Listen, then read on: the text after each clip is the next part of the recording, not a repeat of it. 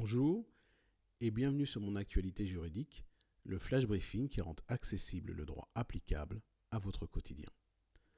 L'actualité, c'est le basculement vers le dispositif de chômage partiel des salariés en arrêt maladie dérogatoire. Comme vous le savez, dans le cadre de la crise sanitaire, le gouvernement a mis en place un dispositif dérogatoire d'arrêt de travail qui permet à ses bénéficiaires de recevoir sans condition et sans délai de carence les indemnités journalières de la sécurité sociale et les indemnités complémentaires de l'employeur. Dans notre flash briefing numéro 51, nous abordions d'ailleurs l'élargissement de ce dispositif aux salariés sans possibilité de télétravail et devant garder leur enfant et aux salariés à risque, tels que les salariés au troisième trimestre de grossesse ou des personnes en affection de longue durée.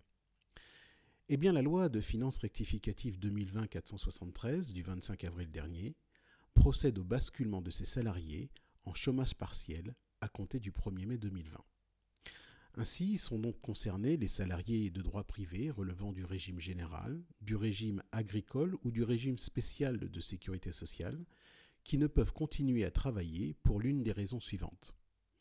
Soit parce que ce sont des personnes vulnérables qui ont un risque de développer une forme grave de Covid-19, ou bien parce qu'ils partagent le même domicile qu'une personne vulnérable, ou enfin parce qu'ils sont parents d'un enfant de moins de 16 ans ou d'une personne en situation de handicap qui fait l'objet d'une mesure d'isolement, d'éviction ou de maintien à domicile. Alors, quelles sont les conséquences d'un tel basculement? La première est qu'à partir du 1er mai, ces salariés seront indemnisés selon le dispositif d'activité partielle. En conséquence, ils recevront de leur employeur une indemnité horaire qui n'est cumulable ni avec l'indemnité journalière de la sécurité sociale, ni avec l'indemnité journalière complémentaire de l'employeur, indemnités qui sont prévues en cas d'arrêt maladie.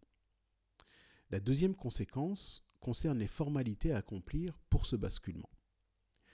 Pour les salariés en arrêt de travail pour cause de garde d'enfants, l'employeur cessera de déclarer l'arrêt de travail via le site déclare.amélie.fr et devra faire une demande d'activité partielle via le site du gouvernement activitépartielle.emploi.gouv.fr.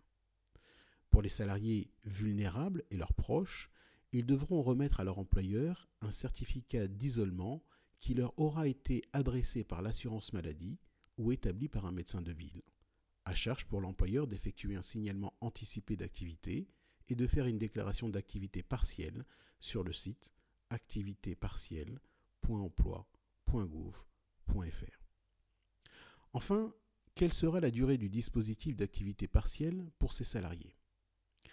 Eh bien, pour les personnes vulnérables ou celles qui partagent leur domicile avec une personne vulnérable, le bénéfice du dispositif d'activité partielle pourra durer jusqu'à une date fixée par décret, décret qui reste à paraître, et au plus tard jusqu'au 31 décembre 2020. Pour les salariés qui sont parents d'enfants de moins de 16 ans ou en situation de handicap, l'activité partielle s'applique pour toute la durée de la mesure d'isolement, d'éviction et de maintien à domicile. Voilà, c'est tout pour aujourd'hui. Je vous remercie pour votre écoute. Très bonne journée et surtout, prenez soin de vous et des vôtres.